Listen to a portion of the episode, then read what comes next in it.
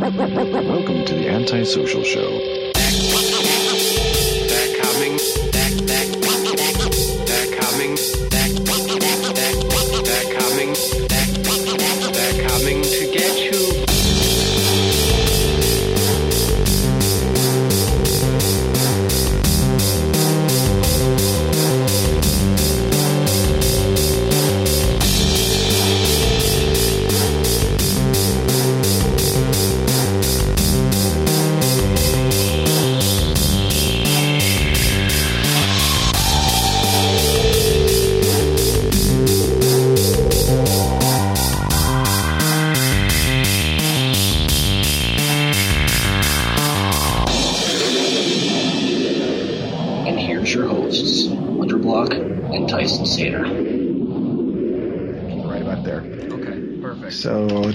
Let's. Got to pull up. Got to pull up a website here.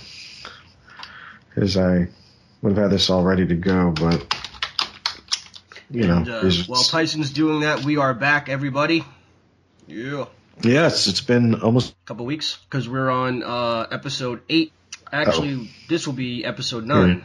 Yeah, episode nine, I think. Yeah, something like that. This this will likely be part of episode nine. Yes, likely be part of episode nine.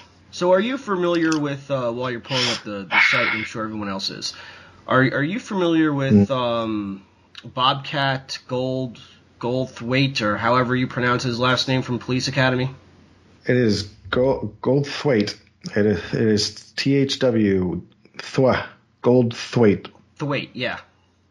I am familiar with Mr. Goldthwait. I actually follow him on Instagram. Nice. Now, remember me telling you last night I had a funny story to tell you, right? Oh, by the way, he's not familiar with me. We're not. We do not know each other, but I am familiar with him. he's, so he's, he's not familiar with you, but he you are familiar with him. Okay. yes, sir. And, and who is not familiar with uh, Bobcat? I mean, he's pretty funny. You know, if you ever heard him, he's, he sounds kind of like that. You know. At least that's the way the character sounded on Police Academy. He's a real whacked out guy, but Yes, it was. It was funny. I remember being very amused by that in my youth. Yes, yes. I love those movies myself. And he's what made it actually. Well, part of the reason what made those movies. But anyway, I was I was thinking to myself about doing the show live, right? Yes. But the thing about it is like not necessarily in front of a live audience, okay? Because every time I think about doing the show in front of a live audience, I keep thinking of Bobcat when he did this small role in um, Tales from the Crypt. He did a Tales from the Crypt episode where he wanted to be a ventriloquist, right? Okay. So he gets on stage, like it's o- his opening night. He gets on stage and he has like the professional dummy and shit. And to you know, his jokes sucked. You could tell like he was moving his lips. And at one point, the dummy's head just falls off, right? So now, Oh, no. he, yeah, now he's he's thinking that if he picks up the dummy's head and puts it back on, it's, it's somehow going to correct the problem. You know what I mean? Sure. So everyone at this point is booing his ass, and at one point someone gets up and goes, "Hey, why don't you bring back the fucking girl with the tits?" And, and which he's just sitting there, you know, with this like blank look on his face. Like I felt bad for him, and then he goes behind the behind the club or whatever and starts smashing the dummy against the against the dumpster. He's like, "Everybody was right. Fuck you." You know, so I don't I don't want to be like that guy. You know, I don't want to like go behind the dumpster with my my laptop and start smashing it against the fucking dumpster. So it's I don't know, maybe like one day, but you know, like I just that keeps popping into my mind. Like that's gonna happen. Like some dude's gonna get up and say, "We don't want you. We want the fucking girl with the tits." You know? I have a question about that story. Yes. That episode. I have not seen that episode. So was he a ventriloquist that was working in between burlesque acts? Yes. Okay. So the okay. Because the other than that, without that without that bit of information, I was trying to figure out where the tits would have been coming from. Yes, yes, he he was he was uh he came Did I on miss in that between in your description? or whatever, and Okay. and that's and he was trying to As many funny, comedians you know, did. He was trying to be a ventriloquist, but uh, in, I can't even pronounce the word, but he uh, Yeah. he certainly did not have the talent. So I mean, it was a pretty good episode, and I think it's uh, you might even be able to to get it on YouTube for free. Well, Uh, okay, uh, I, my, I'll have to have a look out for that. I, I have his Wikipedia page, so I can uh, find that uh, episode at some point. You know, speaking of ventriloquists, or as they're also known at times, stomach talkers, Oh, Uh, I did not know that. I believe that's what ventriloquist. I don't want to say what it means, but it, what it essentially means is stomach talker, I believe. Um, just a second here. You know, when I think of stomach talker, right? hmm What comes to mind is Arnold Schwarzenegger's Total Recall when he's talking to talking to Kuato. Oh yeah, Dude's stomach, you know. Yeah, yeah, yeah. Well, well, there you go. That's the guy uh, shaking hands with Quaid. Start the reactor. His fortune telling days are over. Bang! Fucking Benny was an asshole in that movie. okay, so originally ventriloquism was a religious practice. The name comes from the Latin for to speak from the stomach. In other words, venter, which is belly, and lo- loqui, which is speak. The Greeks called this gastromancy. The noises, pro- yeah, the noises produced by the stomach were thought to be the voices of the unliving who took up residence in the stomach of the ventriloquist. The ventriloquist would then interpret the sounds as they were thought to be able to speak to the dead as well as foretell the future. One of the earliest recorded groups of prophets to utilize this technique was the Pythia, the priestess at the temple of Apollo in Delphi, who acted as the conduit for the Delphic oracle. Cool. So there's this film called Cradle Will Rock, uh, and it is. Uh, it's, Why does that So- sound so familiar to me? I'm not sure. Are you a fan of Orson Welles? I am actually. Okay. Well, that well, it was uh, it was it's staged uh, sort of by Orson Welles. Uh, well, you know, Cradle Cradle Will Rock is the story of the play known as Cradle Will Rock. Oh boy, I'm really going to butcher this, but there's this movie, and it's the it's the uh, the movie is the kind of telling of the staging of this play, and in it, Bill Murray, who we've been talking about and talking about the films of, uh, was was a ventriloquist. Oh, okay. So that's the uh, that that's the relation there.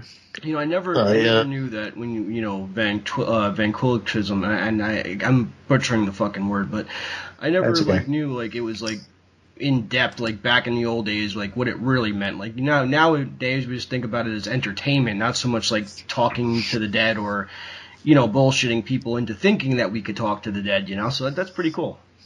hmm Okay, so now it is actually, in fact, the the, the Cradle Will Rock is the name of the uh, musical, which became which is a 1937 musical by Marc Blitzstein, and the 1999 film about what I was talking uh, was.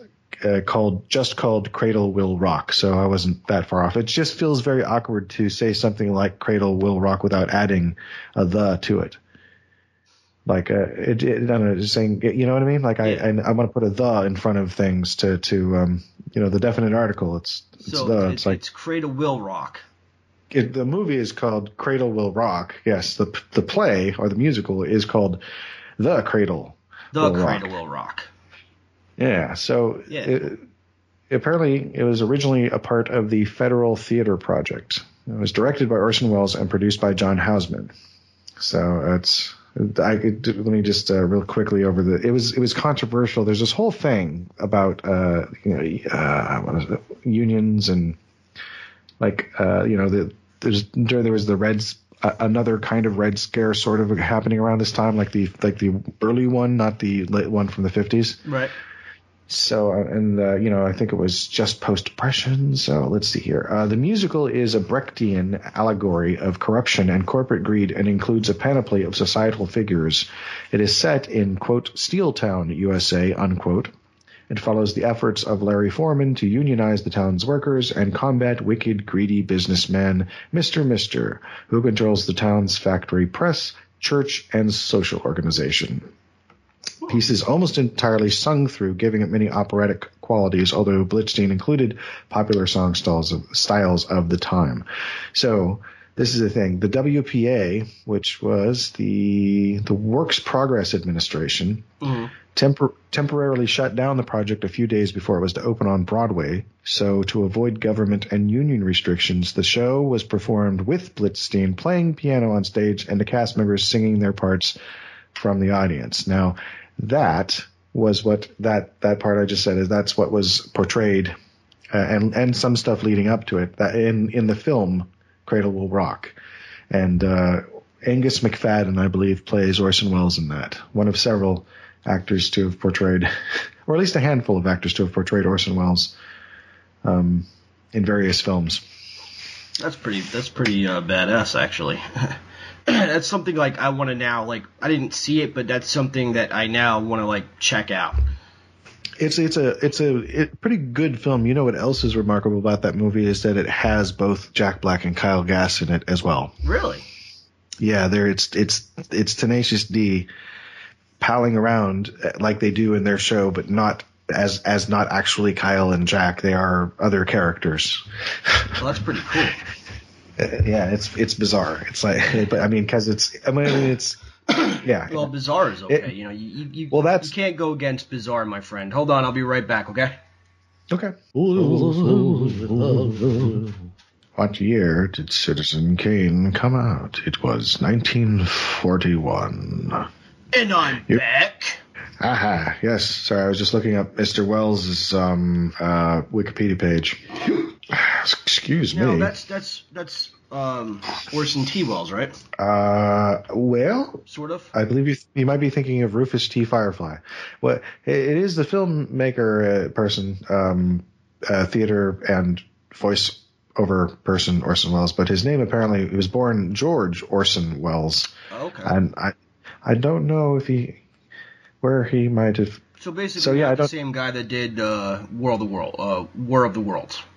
Oh, you're thinking of H. G. Wells. H.G. Wells, yes. Well, well, this is the thing. So H. G. Wells wrote War of the Worlds, and Orson Welles did a radio adaptation of it, Yes. which shocked the world, as you might recall. Yes, I do. because they actually thought that was real when he was actually doing it.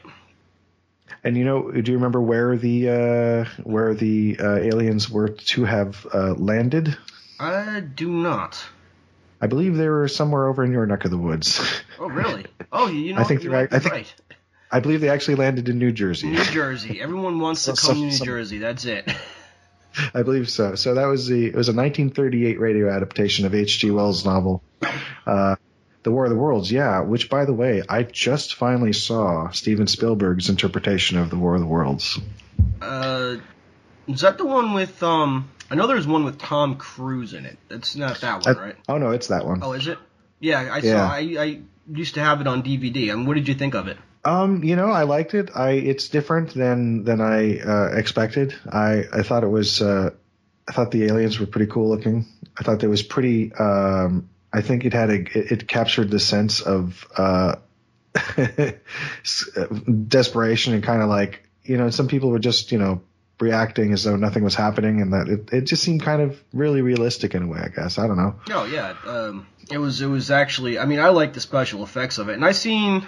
I don't know which one I saw. The wasn't the black and white one. There's another one in color with the with the the green spaceships, I guess. Yeah, the tripods. Yes. Uh, I think was this uh, George Pal film that came out because And it's it's an older version of that film. I just don't really remember who was in it or when it came out. It was in color, so it had to be like 70s maybe. Oh, okay. Well, see, there was a okay. Well, well, the first film version uh, was in 1953, and it was in color, Maybe that's the one. and that that one was apparently ad- adapted uh, based on that, and that was the one with uh, yeah, that was certainly in color. Uh, it was uh, George Pal, yes, uh, produced by George Pal. Yeah, um, he's done George Pal done some other stuff as well. Uh, I feel like just going to keep opening Wikipedia windows and going down a going down a Wikipedia ra- rabbit hole here, but let's see here. Down the white rabbit hole. Okay, so those live action One movies, makes you larger. The other one Ah. makes you small. and the ones that mother gives you don't do anything at all. Grace Slick. Yeah, uh, Jefferson Airplane. Jefferson Airplane. Actually, you know the the fun. I mean, I love Jefferson Airplane, and I'm you know obviously before my time a little bit, but A little bit, mine too. yes, yours too. Um, but they they have a lot of great songs, but they should have stayed Jefferson Airplane. Instead, they eventually switched over to Jefferson Starship. Oh, I know. Yeah, and then eventually uh, just a Starship, I think. Yep, just Starship. Well, yeah, yeah, yeah. They, they should have But stayed you know- Jefferson Airplane. Well, you know, they did build that city on rock and roll. I couldn't even say it with a straight face. I'm sorry. Good lord. Yeah, it wasn't even a re- oh, anyway. It wasn't really even a reference to anything. So yeah, okay. So let's see. He did his live action films where he did The Great Rupert and Destination Moon in 1950, and the one that gets referenced all the time in the rock. Uh, well, it's referenced in the Rocky Horror Picture Show is When Worlds Collide. Ah, another good one, the Rocky Horror Picture Show. But when worlds collide, boom, said George Pal to his bride, I'm going to give you some terrible thrills like, ah, Yes. science fiction. Yeah. Okay, so The War of the Worlds was 1953. Then he did Tony Curtis version of Houdini. So, wow. Uh, did a Charlton Heston film called The Naked Jungle. Conquest of Space, Tom Thumb. I think I might have actually seen that one. Yes, he produced The Time Machine, the H.G. Wells The Time Machine. Speaking of H.G. Wells. So he did actually at least two H.G. Wells adaptations. And then uh, The Seven Faces of Dr. Lao comes on a little bit later. He actually did a Doc Savage film, actually, uh, also in, in the 70s. Uh, yeah, Doc Savage might be coming back. I'm not that familiar with the character, but I'm familiar, but I do know that it was he was pretty popular at some point in time. See, I'm not, I'm Uh, not uh, too familiar with the character my, myself. Yeah, he's known as Doc Savage, the Man of Bronze. It's a pulp. He's a pulp hero, Okay. um, like um, like Conan the Barbarian. Conan the. Barbarian. Yeah, Now, where that it's was a like good, that was a good movie. wow, the one with uh, with Arnold. Yes, yes, yes. Gosh, your enemies, see them driven before you, hear the lamentations of the women. Yes. Yeah, I can't do his voice. Crush your enemies. Crush your enemies. Crush your enemies. See them driven Doo-doo. before you. Doo-doo-doo-doo. I will crush you, and then I will take you to women, and I will steal your jewelry. Arnold Schwarzenegger. Yep. You know what's funny about So it looks like Doc's. Sorry, go ahead. Yeah. what's funny about Arnold Schwarzenegger is that he's a good actor. Like, I mean, a lot of people question like you know his his acting skills. I mean, he did do a few bad ones, but no matter what character you put him in, he could do. But as long as it doesn't involve too much voice work, because he can't hide that accent of his. Who's that again? He's a good actor, in my opinion, and you can put him in a lot of different roles. Like you know, he did like the Oh, yeah. Conan the Barbarian. He did um a lot of like uh he, he was a spy in Eraserhead. So he, he could do like a lot Lynch of different. He could do a lot of different characters, but the only thing he can't do is hide that accent. I don't think he can anyway. Well, no, I, he suppose he can't. Um, I think the film you're thinking of was Eraser. Eraser, that's Eraser. it. Yes. Eraserhead is a David Lynch film. I've seen Eraserhead a few times. I've only seen Eraser once or twice. Uh, Eraserhead I've probably seen 15 to 20 times in my life. Um, it's a pretty amazing movie. It's it's a nightmare, but uh, Is it? it's well, it's a David Lynch movie, so it's like you kind of got to be in the mood for it. Um, so yeah, what uh, uh oh the accent. So yeah, he did do his. There was a movie he was in. I think it was called. I want to say I don't think it was Hercules Goes Bananas, but it was something like that. Um, it was a Hercules film. Maybe it was Hercules in New York. Maybe Hercules Goes Bananas is an alternate type title for that. Um, I'm just gonna, I'm just gonna have to look it up. But his voice was dubbed by an American, so there's when you get it on uh, home media, Right. uh, as long as it's not VHS, there is actually you can you can hear it with the original track or with his original voice or with the with the voice they got. Um, And it probably makes it more funnier, right?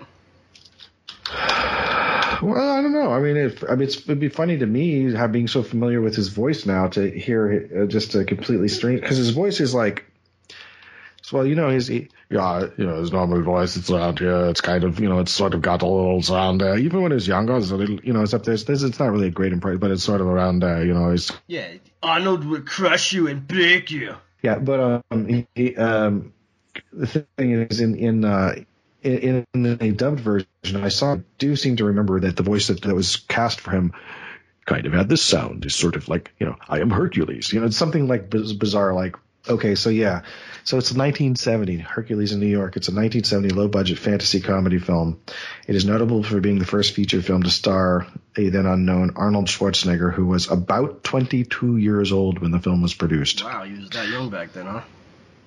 Yeah. So Now he played Hercules, right? he did play Hercules, yes. So he was credited as Arnold Strong, Mr. Universe, because he was.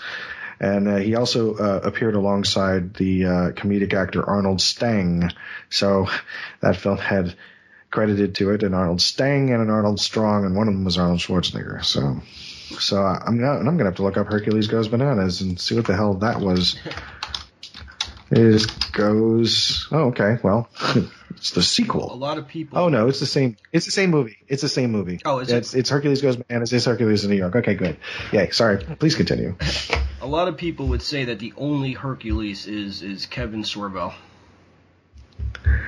Oh, oh yeah, Kevin Sorbo. Yeah, yeah. He's supposed to be a really nice guy. Yep. And he played Hercules for shit a decade. Did he? Oh yeah, he's there was there was a, a ton of those uh, those uh, Hercules uh, sh- shows, and there was like eight seasons, I think.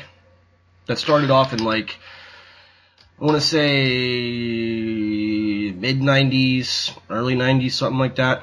Went into the early 2000s, or it might even ended in 1999. I, I forget. Um, it was ninety-five to ninety-nine, apparently. Ah, was- okay, so that was kind of right. Yeah, Hercules: The Legendary Journeys. It seems. So it was only like how many how many seasons was there? Well, it was ca- it was canceled midway through filming of the sixth sixth season. So it had six, only six. It had six seasons, uh, 111 episodes. So that was produced by Sam Raimi. That's right. It's Renaissance Pictures. Yes, Yes, I was. I've been a fan of Sam Raimi going back to Evil Dead. Evil Dead 2. Actually, I started with because uh, Oh, you didn't you didn't start with the Evil Dead one? no, because I couldn't find it at the video store I was looking at. But I did see. I did see the cover. I would walk by that VHS cover of Evil Dead 2, right? And it's that skull with the real eyes Oh, looking yes, out from it. yes, yes. I remember that. and it says Dead by Dawn on it, right? Okay. And I pick it up and I turn it over and look in the back and I see a severed hand choking a guy with a terrified expression on his face.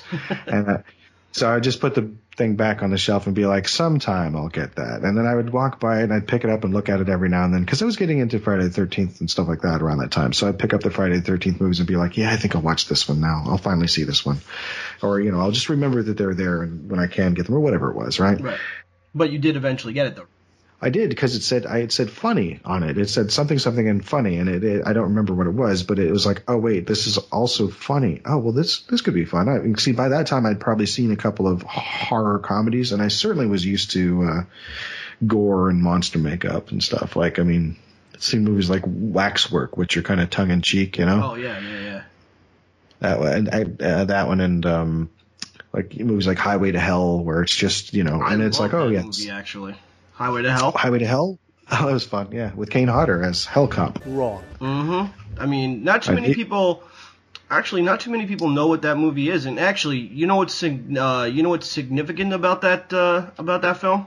Um, uh, a few things. uh, But oh, it has. Um. Oh gosh. Well, I don't know what you were thinking. I I, I know a few things, but what, what is it that's, that you find You know significant the about it? you know the you know Ben Stiller, right? Everyone knows Ben Stiller, right? yes, certainly. He's in that movie along with his parents oh yeah, and his sister, I think. and his sister. I think. Yeah, I think. yeah, that's right. Oh yeah, that's right. Ben Stiller, Amy Stiller, uh, Jerry Stiller, and Anne Meara. Mm-hmm. That's right. There's a diner scene in which uh, Ben Stiller's in there, and Gilbert Gottfried is in there. Yes, and Gilbert he Gottfried. played Hitler. Gilbert Gottfried plays Hitler. Yes. He's trying to convince everyone he's not Hitler. Yeah, yeah, yeah. I can't remember the the speech, but how many times have you seen this movie? Because I've only seen it like once or twice, and it was a while ago. But I do remember there being a very funny speech where he's talking about how he's going to fool people into thinking his name is Bob. Steve or something like that. Bob, is it? Yeah, he goes, I am not Hitler. I am not Hitler. I like to dance around the room in my underwear. I said, goodbye, devil. And he goes, goodbye, Bob. I'm not Hitler. Goodbye, Bob. That's right. And it was, right. it was I'm not the guy. Cleopatra who told him to, you know, get some therapy and, you know, get over the fact that he's Hitler. Um, I must have seen that movie as, as a teenager, young teenager. I was probably like 12, 13 when I saw that movie. And I must have seen that movie a hundred times. A hundred. because I Yeah. used to have it on on VHS. That's a good one. That's a good. That is a decent, uh, quite a decent movie. Yeah. So that one. Uh, see, I was reading Fangoria pretty heavily by that point. So like, um, oh, you know what? I was wrong about the. It's not Kane Hodder. It's C.J. Graham, who also had portrayed Jason at one point. Yes. Yes, I don't know why I thought it was Kane Hodder. I've I've been saying that for years too, and I've just been frigging wrong about that apparently. Well, now, now you've you've corrected yourself. yeah. You know what? Um, you know, because we, you know, stop last cutting. episode we were talking about what pisses us off about, you know, movies and shit, right? And What's that?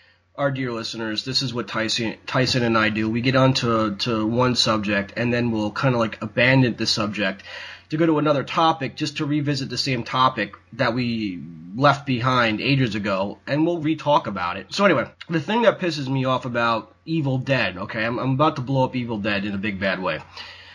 The original Evil Dead? The original Evil Dead. Okay. The reason why I did not like the original, I mean, I did love the original Evil Dead, and I liked I liked Part Two as well. I, I like the whole the whole trilogy, but what pisses me off is is that Evil Dead, the original movie, was uh, was a serious horror film, right?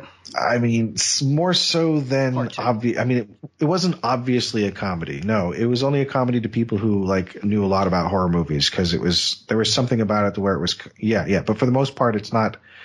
It's not. It's certainly not a comedy in the sense the second one is or the third one. Right. It's more. It's more. It's seemingly more serious, but it's it's just not obviously tongue in cheek. Correct. I I mean, it is. Yeah, yeah, yeah. The the second one obviously was more funny. It, it had you know funny uh, funny takes in it. It was just it was more comical than than the It first more- one.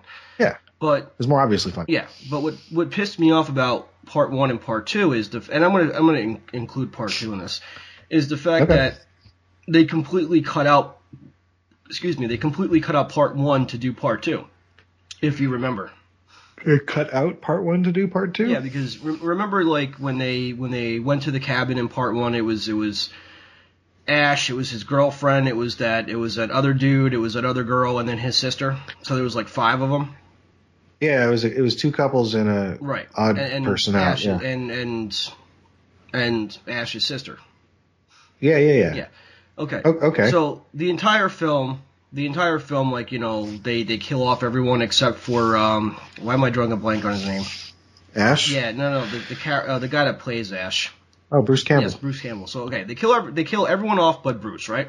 Right. Okay. And Pretty much. yeah, so and then he does uh, that that that scene where it's his sister and that other guy, and they're like you know Evil Dead now, and he's like trying to kill them off, and they're about to kill him, and then he takes the book and he like throws it into the fire, and it, and it sun comes up, and he's thinking like okay it's done, they're they're dead, the book is burnt, the end, right? So he's he's about to walk out the door, and then they show the demon uh, that you don't really see until part two. So at that point, he's a smoke demon, I guess, or he's invisible or whatever. So he, they see him coming up out of the ground. He's he's he's zooming across. He goes through the house, and then as Bruce Campbell turns around, that's kind of where part one ends, right? Yeah. So it's not yeah, really over. So now, in part two, they show Bruce Campbell going up to the cabin yet again, Yeah. but this time it's with just his girlfriend and nobody else. So everyone else was just basically been cut out. So they go up Right. there, you know, and then he winds up, you know, she winds up being possessed and she dies or whatever. He cuts her head off and buries her and shit. And then they Yeah, do that Linda. scene where he turns around and then he's launched into the tree and he's possessed and then he, he wakes up and he's not possessed anymore. So in, in a sense, they they cut out part one just to do part two, and they, they cut out those other characters. That that's what pissed me off, kind of. Oh, I see what you're saying. Yeah. So like, yeah, how is there like how the first um the first part of of part two is essentially a condensed and character shortened version of part one. Absolutely. Yeah. Well, yeah, it's like a recap. I think he. Uh, I remember reading uh, somewhere that uh, that uh, yeah, it was like doing a. It was like uh, I, don't know if they they were. I I can't remember if it was because he didn't like the idea of using footage for flashbacks or if he couldn't get everybody, but it, it was something that he's just like, let's just film a new, a new, you know, since it's supposed to pick up essentially where the thing left off. Let's just film the opening as kind of like an extended, not really a flashback, but like kind of like just let's just retell it essentially. I think. Yeah, I mean, I- I- movies do have a movies do have a, a, a way of doing that. Where like if it's a sequel, they'll they'll do like a flashback of part one to to see how they got to the sequel, I guess, right? hmm And I mean, I certainly don't have a problem with part two. I love part two. I think it's I think it's hilarious. In fact, there's like one funny scene in the movie where it's um the dumb redneck hillbilly tow truck driver, right? And it's that it's Yeah. that uh that woman that that comes looking for her parents and she winds up Yeah. taking that, that dagger and stabbing him in the gut and this like look on his face, it's like hilarious, it's priceless, you know, and, and even the if you listen to the Oh, Dan commentary, even they're laughing at this guy's face when he gets like stabbed and shit. So that's like, that's like my favorite part. Like the the funniest part for me is would be that. So I'm not saying part two is is is is shit. It's not. It's it's it's a great part of the great part of the uh, the the franchise. But I think they should have just not did it in that way. They should have just cut out the. I mean, not cut out the other characters, but kind of continued from those other characters being dead. Like we acknowledge the fact that they were there and they're they're now dead, and this guy's by himself. And rather than him coming up to the cabin with his girlfriend, and then those characters have been completely like erased out because part one was was a classic. I mean, there was nothing wrong with it. Right. Okay. Well, check check it out. Right. I'm doing a little reading here. Okay. It says apparently. Okay. So, uh, e- Evil Dead 2: Dead by Dawn, it 1987, right? Okay. So it's listed as an American comedy horror film directed by Sam Raimi, and then it says it is a parody sequel to the 1981 horror film The Evil Dead. And I never really thought about it in that context before. Did I. I always I always looked at it as an actual as an actual bona fide sequel. Right, but I mean, like, yeah, but no, that's that's like a that's like a hybrid of something. it's a parody yeah. sequel. Like it is a sequel, but it's a funny one. I don't even know if. I mean, what else like that exists except maybe like um I guess maybe Lion King one and a half. Oh, you know what? You you know what? You know what comes close to that? What's that? Night of the Living Dead. Oh, the Return of the Living Yeah, Dead, the first. Night of the Living Dead, which was Yeah, obviously yeah, yeah yeah which was was a serious film for both George Romero and um um Dan O'Bannon. uh John Russo, right? Oh yeah, Dan O'Bannon. Yeah. Yeah. Well, I mean that's Yeah. that's the thing. Dan O'Bannon came into it um for because Oh, basically yeah. Return of the Living Dead was the sequel for uh Russo, right?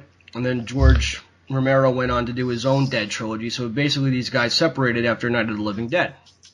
So Right. here here comes you know uh, John Russo and he wrote a and and he originally wrote a serious script for Return of the Living Dead like it was going to be like a serious horror movie there was nothing comical about it and then they gave the script to O'Bannon who reworked it because he said he didn't want to step on George Romero's toes so he turned it into a horror comedy right and I think by doing so that's what made the that's what made the whole movie right there that's that's what made it like I think better. If they had a, probably left it as a like serious horror movie, I don't think it would have done as great. But they didn't, so now they they have they have uh, a horror comedy, which was was phenomenal. I love that movie. I I, I could watch that all day, every day.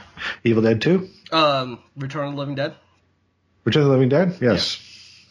So that's what made it Yeah, serious. that's was- what- I mean, that's what made it Solid a, a, a big hit was the fact that O'Bannon came along and just totally reworked the script. And oh, by the way, speaking of Dan O'Bannon, okay, Uh-huh. and dear listeners out there, we have a uh, Canadian guest. Uh, I'm not sure when he's coming on, but we have a Canadian guest that's going to be coming on for when we tackle the Alien franchise because O'Bannon Oh, was the original uh, script writer before Ridley Scott, and Ridley Scott took that and completely changed the whole script around, making it what it is today. Really? Mm-hmm. You know, there's another one of those movies coming out. Oh, absolutely. It's supposed to be the uh, well. Is it Alien Five or is it going to be um, Prometheus Two? Electric Boogaloo. Um, I will look that up.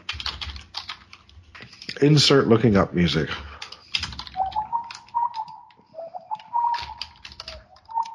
So let's see. What I've got here is it looks like the uh, the the sequel that's coming out is going to be called Alien colon Covenant. Ooh, that's right. Yeah, yeah, yeah, yeah, yeah. So I think it's you know I'll have to open the, the new tab and see what.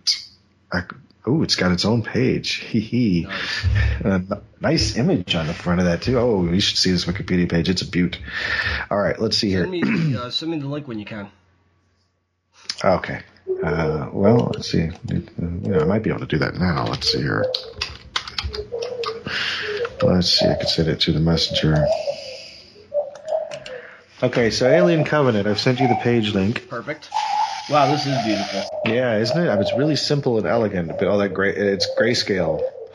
Absolutely. I mean, I still, I still say to this day, and you know, to to maybe dabble a little bit into the in, into the uh, subject. I mean, um, I certainly feel that if it wasn't for the Alien franchise, the Predator franchise would have died and burnt out and gone away.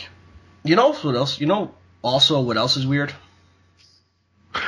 Um, how you can't find margarine anymore, but you can find all sorts of different types of butter substitutes made from all sorts of different types of oils and substances. Yes, that too. That that that is very Oh. strange that you can't find margarine anywhere.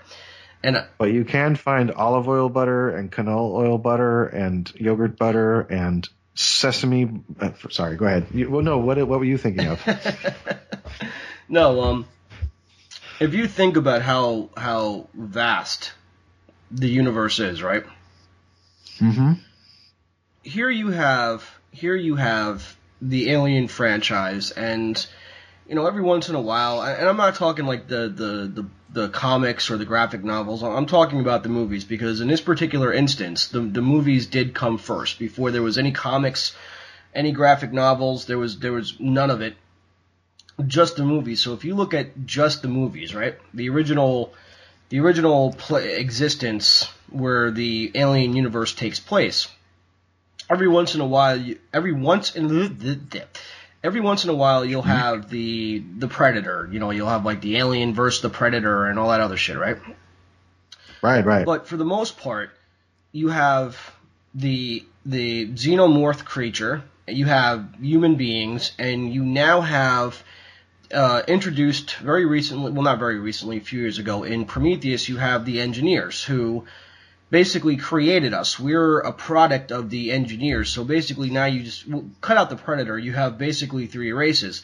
And what's actually weird in this vast universe, that's all you have is you have the you have the fucking engineers, the humans, and the xenomorphs, xenomorphs, and you- like you know what I mean? Like, isn't that like weird to you? Like, that they haven't in- what that they haven't included the predators and back into the alien universe yet, or well, no, I mean, I they, that- they do have like the, the the predator comes in every once in a while, but like right? I'm thinking to myself, like, do we live like because you know they're they're talking about like you take like aliens, aliens, the sequel, and they're talking about oh, how many Oh, worlds oh. they they basically discovered or landed on, and there there's no alien life or some shit like that, and like. Do we live like you think in an area of like dead space perhaps like there's no other existence other than what we have right now and that's why maybe like you know what I'm saying it's I'm like not- it's just weird I'm not sure. Um, I'm I'm I'm still struggling with the with the the with the the question. I, I'm I'm trying to understand it. I've, I've got most of it, but okay would you mind? Okay. Yeah, yeah. Which part are you asking me is weird? So I can. this is this is the I- weird part right Yeah. Okay. okay so Mm-hmm. in the alien in the alien franchise right Yes. You have the films. xenomorphs, which are the aliens, Right. right? right. So cut out the predator real quick. So you have the xenomorphs, you have humans, us, right? Humans. And Yeah. you have you have the engineers, right? Basically, engineers Yes. the the alien species that basically came to Earth and created us. So we're a product Yes, of them. yes. Okay. I, I agree. Yeah, we were essentially we're related to them. So yes, there's engineers, there's xenomorphs, there's humans. So now, and, and in Alien Part Two, or Aliens as it's as it's referred, they're talking about well, they're telling Sigourney Weaver that they they surveyed you know all these planets, And in not one planet did they ever find the xenomorph when she was trying to say, hey, they're on this planet and then they're gonna, you know, if they get here, it's, we're done, we're finished, yada yada yada, right? Yeah. Sure. So then one of the one of the executives from like you know the company that she works for, which is uh uh whatever the com- whatever the fuck that company's called. Oh, um, yeah, it'll come to me. But Yutani, some shit like that. uh, oh, Weyland, Yeah. Weyland uh, Enterprise. Yeah, yeah, yeah. So the the executive woman's like, well, we surveyed like 148 planets or some shit like that. We've never found any alien life to to match what you say, right? So now what I'm thinking is, if we're traveling through all these different planets and we've never found alien life except for these fucking alien creatures, like. I'm thinking that we li- probably live in a area of dead space is what I'm trying to say. Like, you, like no other life exists except for this right here. I mean, it's weird. In these movies, Yeah, yeah, because uh, you would think like if they're traveling around all to all these different planets, Yeah. like they would find something other than the xenomorph creature. Like they'd find something else, but they didn't. They just basically found that bug. I see what you're saying. Yeah, so I mean, it's like it's almost as if the xenomorph is the as well that it's literally only the xenomorph and the engineers in the universe, and we came much later. Like it's always been the xenomorph and the engineers, Correct. and then and then whatever whatever life forms, i.e., humans, that happen to cross the path of the xenomorph, or even a dog or a cow, if you if you look at the action figures, or a bull rather, because it, it. But yeah, the idea that there's not other alien species in the universe aside from the engineers hmm And or or the xenomorphs. There's you know if you're if you're not including the predators, yeah, then it's mhm. and you know what's funny Yeah. about this whole thing? Well, I guess no. I mean, but there is the Doberman, so that's the Doberman supports the thing, and uh, it supports your theory. Is that because it was just the one that you know? There's we've seen it gestate inside humans, we've seen it in gestate inside a dog, and we've seen it in the films at least Yes. That, that don't include the Predator. We've seen other films. Uh, we've seen it gestate inside a an engineer, and when it gestates inside each one, it gives a unique re- response and type of new xenomorph Correct.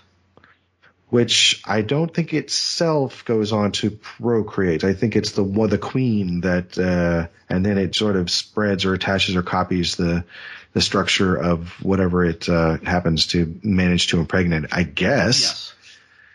Okay. But So what's funny what- about this question? whole thing is, is I mean, aside Yeah, from yeah. that being weird, right?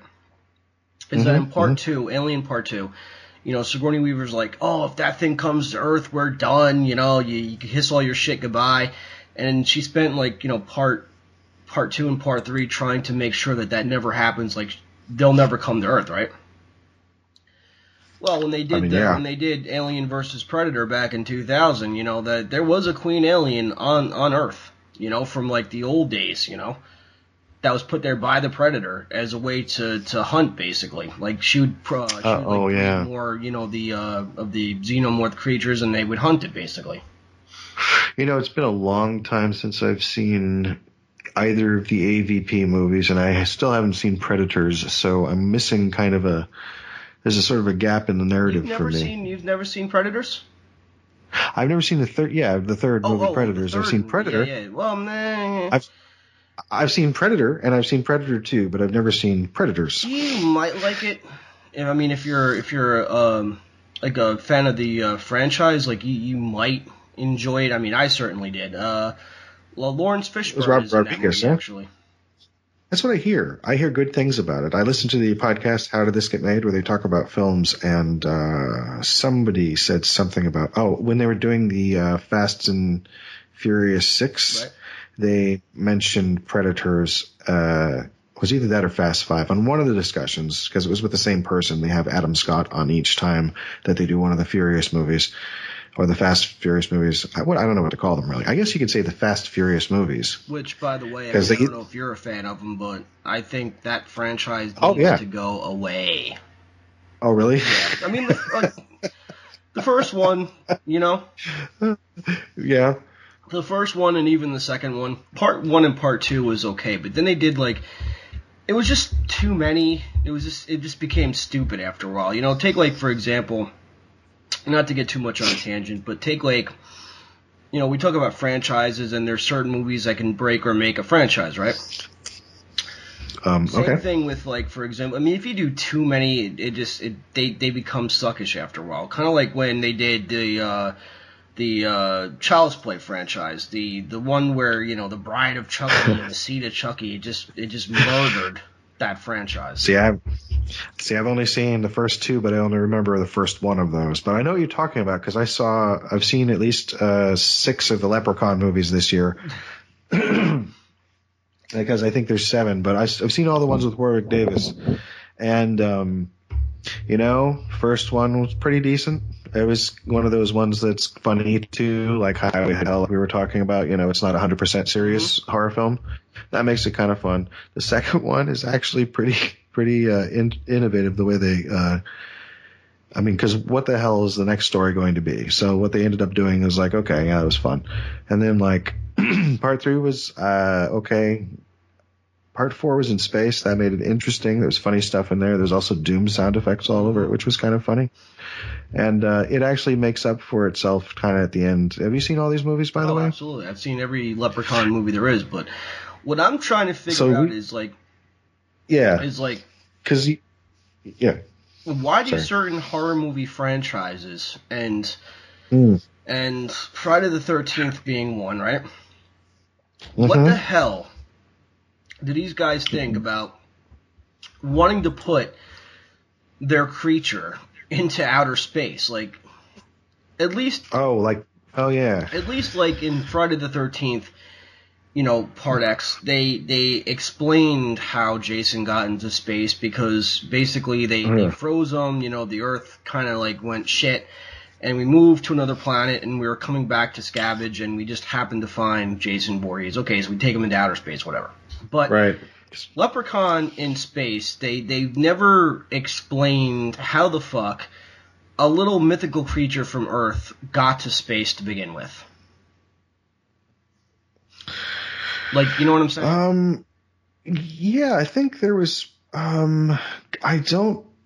You know, I don't remember how he got to space right now, so I can neither confirm nor de- deny. I can only. I can. I'd have to agree with you and say yeah, because I, I mean I don't remember. I. I no, I mean, I, I remember just- film perfectly, and he winds up on a, mar- uh, on a marine spaceship or something like that. Oh, and shit. They never. yes. No, I know how he got to space. I know how he got oh, to space. So the Marines go are sent in to like take him out. Mhm. The space space marines, right? And then like they blow him to smithereens, and then I think his remains get hauled back up into the spaceship, and he re- re- recomposes himself, something like that. But they, he ends up, ends up going back with them onto their ship into space, or onto their whatever the, it's called. Right. Um, I uh, I'm just gonna have to look. Okay, check this out. On a, on a remote planet, the leprechaun attempts to court a princess named Zarina in a nefarious plot to become king of her home planet.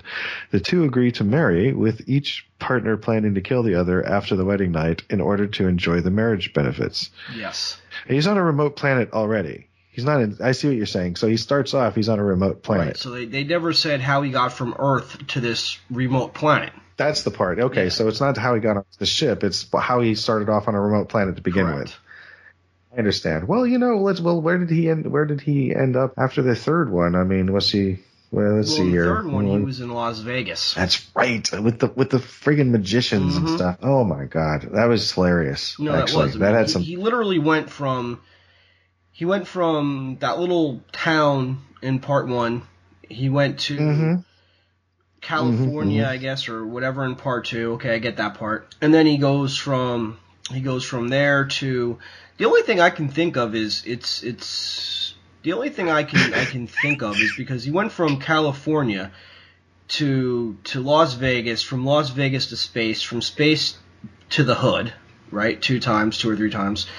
So the only thing I'm thinking of is it, you know, it might be played by the same actor, but it might be different leprechauns. It might not be the same creature per se. Possibly. Say it might not be the same leprechaun. Correct. Like I, I thought about this. I mean, it, it's the same actor, obviously, over and over again, but it, it may not be. Well, it might be with, when it comes to like you know the the tales from the hood or whatever. He's in the hood or whatever. So it might be him like it might be the same leprechaun in, in those two films, but maybe it's it's different leprechauns throughout the entire franchise. Like not the same guy, or it could be. Okay, well, this is the thing is I can't make out how he dies at the end of the third one from Wikipedia because the way it's written here is is um problematic. I forget how he dies in the end of part three. Yeah. yeah, Okay. So uh, you know what?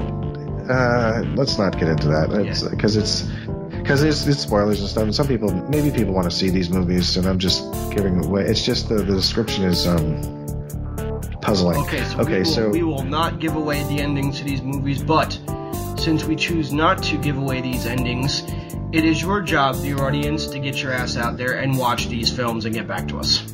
yeah, the Leprechaun film. So yeah, give, give them a try, people. Well, that about does it for the Antisocial Show. I'm Tyson Sainer. And I'm Hunter Block. Be decent to each other. Have a good time, folks.